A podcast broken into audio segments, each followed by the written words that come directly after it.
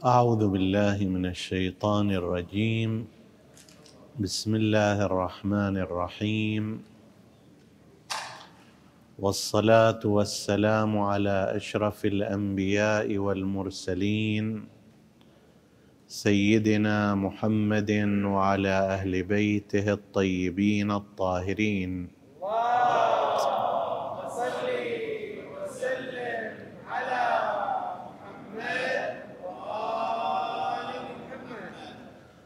لا يزال الحديث في وصية الإمام موسى بن جعفر الكاظم عليه السلام لهشام بن الحكم. ووصلنا إلى هذه الفقرة يا هشام إن العاقل الذي لا يشغل الحلال شكره ولا يغلب الحرام صبره.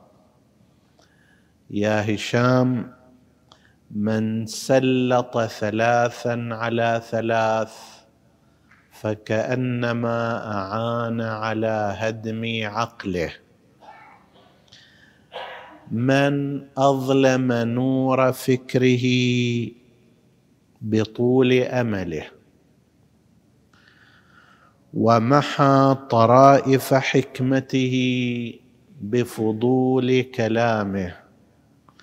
وأطفأ نور عبرته بشهوات نفسه فكأنما أعان هواه على هدم عقله. ومن هدم عقله أفسد عليه دينه ودنياه.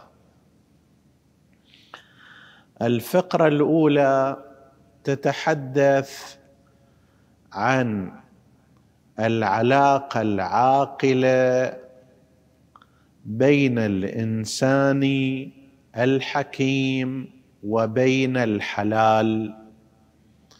بين الإنسان الحكيم والعاقل وبين الحرام. فيقول سيدنا الإمام الكاظم عليه السلام العاقل هو ذلك الذي لا يغلب الحلال شكره.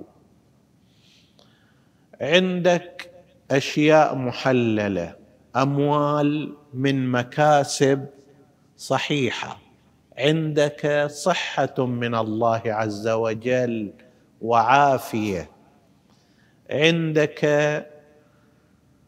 بيت عندك زوجة أو عندها زوج وأولاد وما شابه ذلك. هذا الحلال الذي هو عندك لا ينبغي أن يغلب شكرك لله عز وجل. يصير أنه أساسا الحلال يغلب الشكر. نعم أحيانا اولا يصير أن الإنسان بعض الناس يشكر على الحرام. هذا واحد.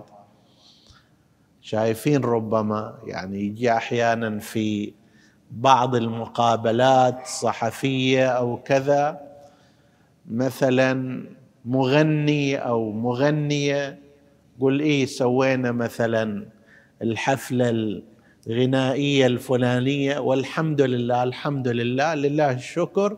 كانت ممتازة وجيدة وإلى آخره. هذا مو محل شكر هذا محل استغفار. ياكل من غير حله ياكل مال حرام. قل الحمد لله والشكر. شلون الحمد لله والشكر؟ مو محل شكر هنا محل استغفار واسترجاع. كيف تورطت في هذا الأمر؟ فأحيانا يصير عند بعض الناس شكر في الحرام. هذه ليست نعمة تشكر هذا بلاء هذا الذنب ينبغي أن يستغفر منه. نجي إلى موضوع الحلال.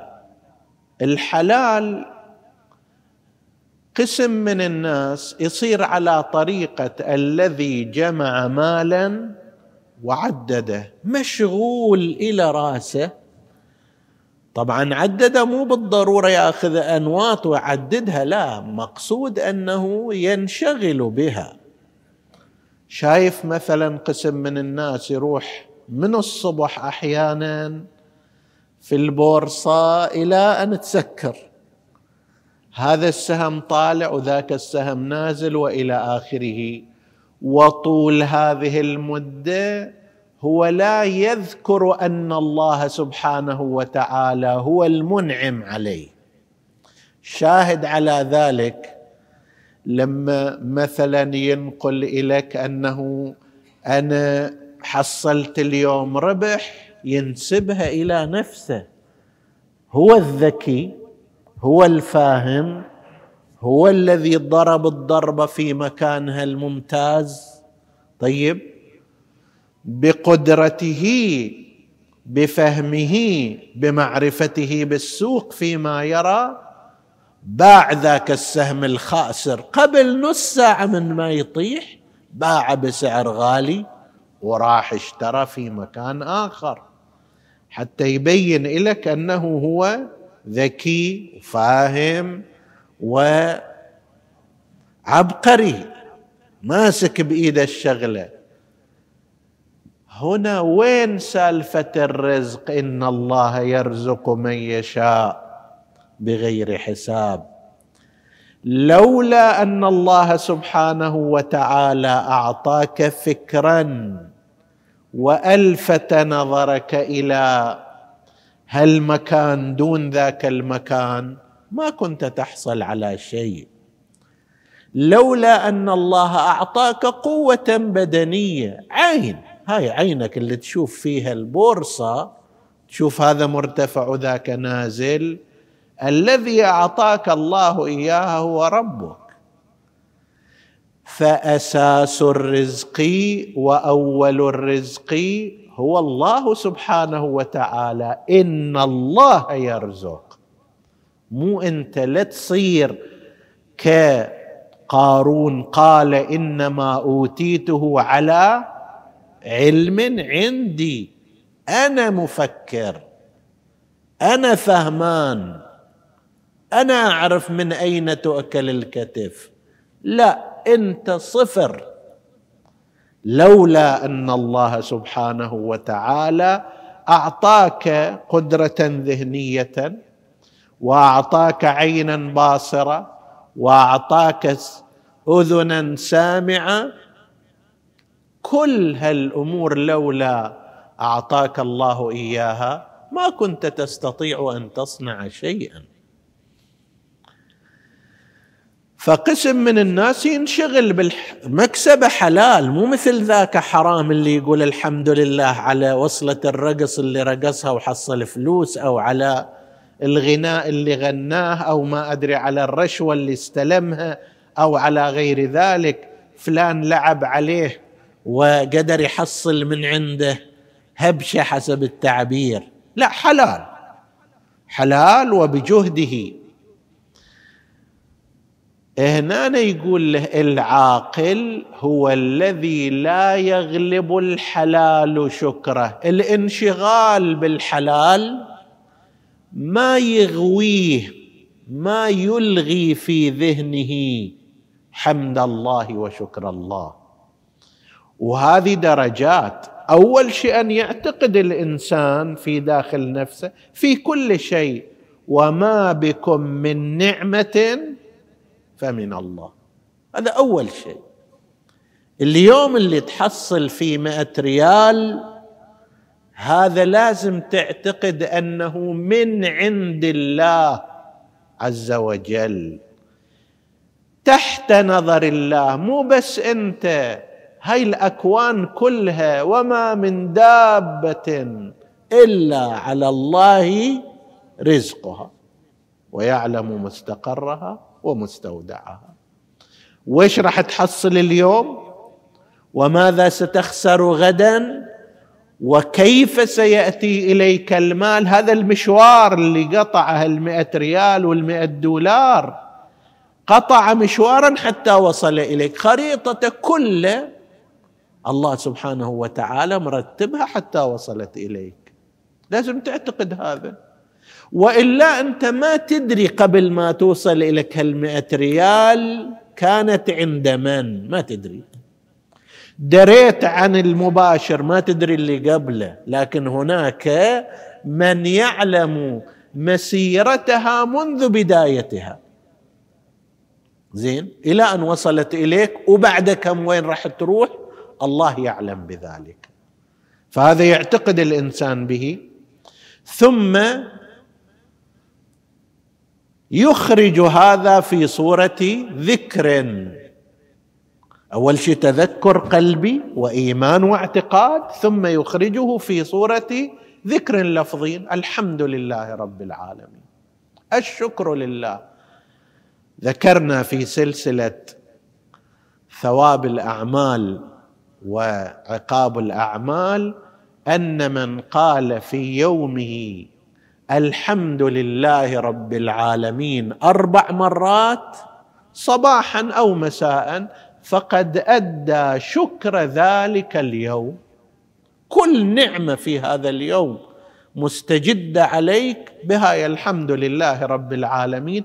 اللي تختزن اعتراف بأنه هذه نعم الله هي من عنده وتخرج ذلك الاعتقاد في صورة ذكر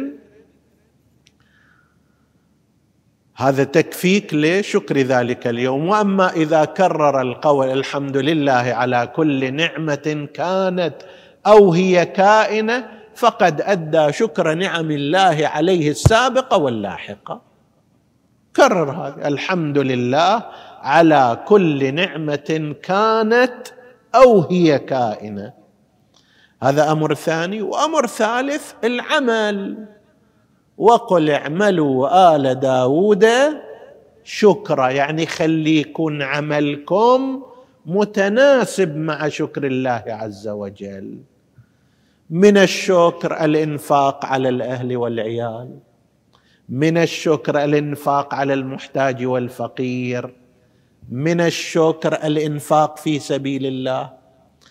العاقل هو ذلك الذي لا ينشغل بالحلال عن شكر الله لأنه دائما في ذهنه أن المنعم هو الله وأنه يستحق الشكر وأن عليه أن يعمل في هذه النعم بما يتناسب مع شكر الله. فهذا عاقل. لمعاقل منه هو ذلك الذي يلتهي بالحلال عن شكر الله عز وجل ينسب الخير إلى نفسه أو يغفل حتى لا يقول هكذا ولا كذا بس يغفل أن الله سبحانه وتعالى هو المنعم والمتفضل عليه. ولا يغلب الحرام صبره. الحرام فيه جاذبية عنده جانب حلال وعنده جانب حرام. سبحان الله قسم من الناس يميل إلى الحرام ولا يذهب إلى الحلال. قيل لأحدهم وكان يتعشق امرأة أنه جارية جارية من الجواري في تلك الأزمنة يروح يراقبها من بعيد ما أدري كذا مرة يلقي عليها بيت غزل مرة يتحرش فيها وما شابه ذلك. حسب التعبير قالوا له لك مقرود هذه كلها قيمتها مثلا مئة دينار وأنت عندك هالمئة دينار اشتريها وانهي الموضوع. إذا هل قد متعلق فيها وهي جارية يعني مو زوجة أحد ولا امرأة حرة حتى يقال مثلا هذه تقبل أو ما تقبل فاشترها وانت انتهى الموضوع. قال فأين لذة المسارقة إذا هاي سالفة البوقة ويروح كذا مثلا يتحرش فيها ويشرد هذه فيها فد لذة حسب تعبيره. فقسم قسم من الناس ترى حتى إذا ما يقولوا هالشكل هم في واقعهم هكذا.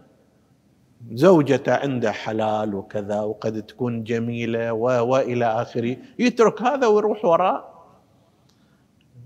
أمور محرمة. ناقلة للأمراض. فيها إثم فيها قلق فيها عذاب.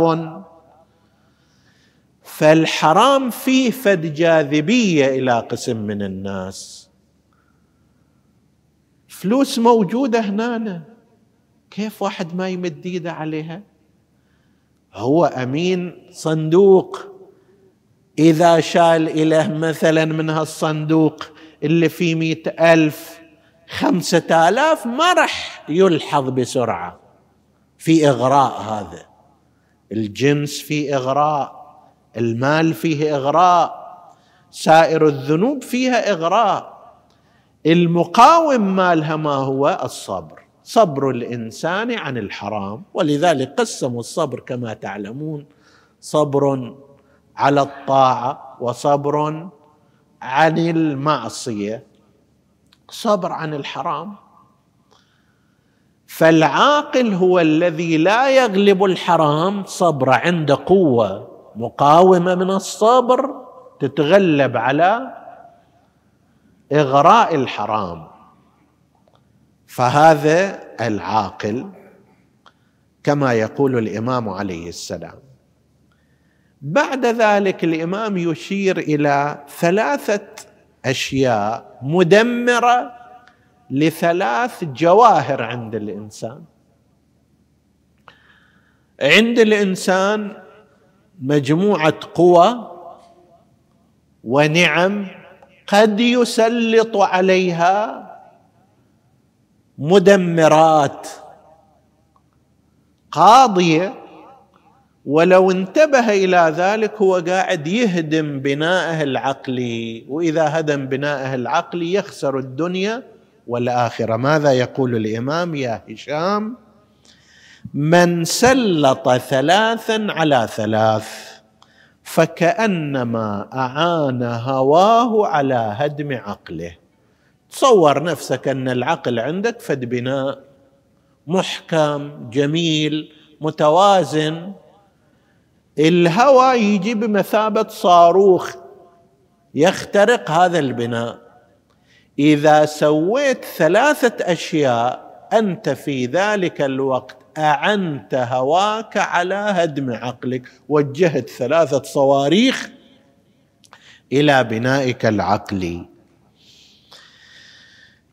عندك أنت نور الفكر. عندك نور الفكر هاي نعمة من النعم الإلهية. واحد. وعندك طرائف الحكمة هذا اثنين. وعندك العبرة. قدرتك على اكتشاف مصائر الناس. يعني تشوف فلان سوى الشغله الفلانية طيب دمرت حياته. هاي من خصوصيات الإنسان ها من خصوصيات الإنسان استفادته من التجارب. الحيوانات أكثر الحيوانات ما عندها هذا الشيء. لذلك يفسرون أنه ليش مثلا أحيانا قطيع من الحيوانات يعبر لنفترض نهر نهر غزير. يشوفوا قدامهم الحيوان الأول غرق فيه الباقي ما يرجعون يجي هم وراه ويغرق والثالث ويغرق والرابع ويغرق. غالبا هكذا. ليش يقولون هذا الحيوان؟ غالبا ليس عنده استنتاج. أن هذا يعني الغرق ما دام وقع في غيري أنا ما لازم أوقع فيه. الإنسان عنده هذه القدرة. ولذلك قضية الاكتشافات عنده التجارب كيف أساسا العلم العلم التجريبي كيف تقدم عند الإنسان بهذه الطريقة. دواء الآن كيف يكتشف الدواء النافع؟ الآن هذا اللقاحات التي تجرب. وما عندهم علم الغيب أنه هذا ينفع. بعد ما تعد التركيبة يبدأ تجربتها على الحيوانات في بعض الأدوية وعلى الإنسان في مرحلة متأخرة. فيستنتجون من ذلك بإحصائيات معينة أنه هذا يدل على أن هذه المادة الفلانية نافعة في مقاومة هذا المرض أو غير نافعة. أي من اختصاصات الإنسان. هذه اللي يعبر عنها بالعبرة. عبرة هي عبارة عن العبور من الجهل إلى العلم. شلون أنت تعبر؟ من هالضفة إلى تلك الضفة. العبور من عدم المعرفة إلى المعرفة من العلم إلى الجهل. هذه عبرة. والغالب أنها تستخدم في الموضوع الأخلاقي. زين. فإذا صار عندنا هذه الثلاث أكو مقاوم إلها ومضاد إلها إذا سلطها الإنسان على هذه الثلاث انتهى إلى هدم عقله. اولا من سلط أو من أظلم نور فكره بطول أمله. طول الأمل من أسوأ الصفات والأخلاق وطول الأمل. في مقابل المبادرة إلى الخير مبادر إذا عنده الذنب مبادرة إلى توبة. عنده عمل صالح يريد يسويه المبادره إلى ذلك العمل الصالح مقابلة طول الأمل بعد وقت. هو الآن شاب إن شاء الله. بعد عشر سنوات أتوب. غير متحجبة إن شاء الله إذا كبرت بعدني توني الآن في العشرين شنو؟ بهالسرعة إن شاء الله إذا صار عمري أربعين سنة أتحجب. صلاة وصوم وكذا الآن مشغول. في إحدى المقابلات العجيبة ما أدري يعني أحدهم أرسلها ولفتت نظري. أحد هؤلاء يعني العصاة وكذا يقول له متى آخر عهدك بالصلاة؟ قال والله ما أتذكر ما أتذكر. قال له زين يعني ذاك شوية كان جريء. ليش يعني ما تصلي؟ قال مشغول جدا مشغول. ما عندي وقت. كل أغنية تحتاج إلى إعدادات وتحتاج إلى ما أدري كذا وبرنامج ووقت أتحضر وكذا. إن شاء الله بعد مدة لما واحد يخف الشغل يصير عندي فرصة. هذا طول الأمل. الإنسان الذي يسير وراء طول الأمل ماذا يدريك أنت بعد نص ساعة موجود؟ تقول فإنني أتوب إلى الرحمن من سنتين؟ شو مدريك بعد عشر دقائق ما تموت؟ أنت تقولين أنا بعد عشر سنوات أتحجب؟ شو مدري كورونا ما يختارك. بعد عشرة أيام يقولوا ذهبت. هذه طول الأمل من الأمور السيئة وكثير ذم طول الأمل. فيظلم الإنسان نور فكره بطول أمله. ومحى طرائف حكمته بفضول كلامه. إن شاء الله لا يكون حديثنا هذا من مصادق. أي إنسان عنده حكمة وقد تبرز منه كلمات في الصميم حسب التعبير لأنه عنده عقل وعنده مقدار من التجربة شو اللي يخلي فد إنسان كل كلماته حكم وفد إنسان تدور على حكمة مني منك ما تحصل إلا بشق الأنفس. أئمتنا المعصومون عليهم السلام سبحان الله يعني تشوف كلماتهم زين وين كلامهم العادي هذا اللي مثل كلامنا؟ قد لا تجد. أخذ لك نهج البلاغة ومستدرك نهج البلاغة وما شابه ذلك.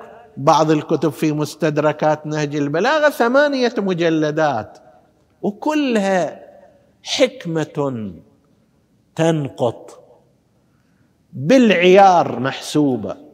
طيب زين أنا وأمثالي ليش ما عندنا حكمة؟ يعني عقل ما عندنا؟ لا عندنا عقل. صحيح هناك فارق كبير بيننا وبين المعصوم ولكن كل إنسان عنده طرائف حكمة لأنه عنده عقل.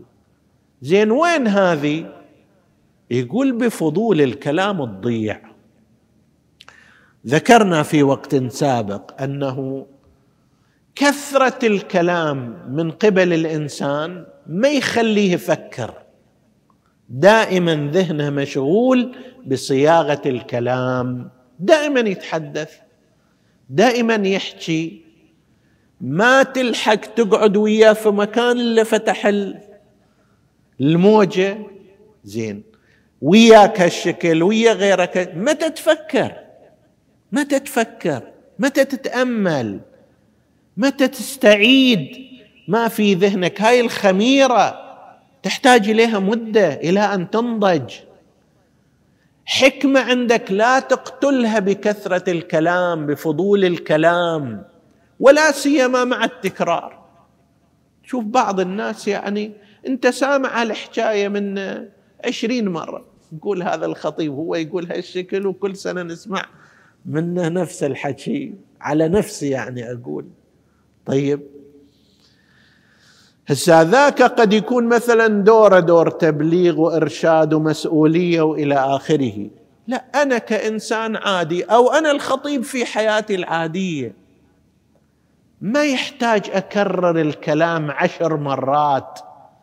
هذا اللي قدامك إذا أنت ما ملتفت سامعه منك مرة ومرتين وثلاث وأربع ويمكن هو يقدر يقول لك وش قلت في أول مرة. والمرة الثانية والثالثة والرابعة. طيب. إذا هو قد يكون مؤدب ما يجبهك بالكلام. بس تجنب ولنتجنب عن نفسي أتحدث فضول الكلام. لأن فضول الكلام يضيع طرائف الحكمة. اولا يشغل الإنسان. الإنسان ما جعل الله لرجل من قلبين. في جوفه لا لرجل ولا لامرأة. فإذا انشغل بالكلام ما راح ينشغل بالتفكير. أضف إلى ذلك يضيع طرائف الحكمة بفضول الكلام لأن الناس لما يشوفونه كثير يحكي بعد لا ينصتون إليه دائما فيضيع حتى لو عنده حكمة في وسط مئة كلمة ضاعت هذه الحكمة. فكل ما يقلل من فضول الكلام يبرز طرائف الحكمة. ومحى فضو ومحى طراء هذا إذا سلط الشكل محى طرائف الحكمة بفضول الكلام وأطفأ نور العبرة بشهوات نفسه. العبرة تحتاج إلى تفكير متزن بعيد عن الشهوات بعيد عن الأهواء بعيد عن الحب والبغض. تقييم شخص من الأشخاص. شوف اليوم يقول حكاية باكر يقول حكاية. أمس كان راضي عنه فخذ. واليوم زعلان عليه فتعال أخذ. زين هذا ما يسبب ما يصنع لك عبرة عبور من الجهل إلى المعرفة. هذا تخبط يصنع. وأطفأ نور عبرته بشهوات نفسه. إذا هالأشياء الثلاثة سلطها على تلك القوى الثلاث فكأنما أعان هواه على هدم عقله ومن هدم عقله أفسد عليه دنياه. أفسد عليه دينه ودنياه. نسأل الله سبحانه وتعالى أن يكمل لنا عقولنا وأن يحسن أعمالنا وأن يزكي أنفسنا. إنه على كل شيء قدير. وصلى الله على محمد وآله الطاهرين.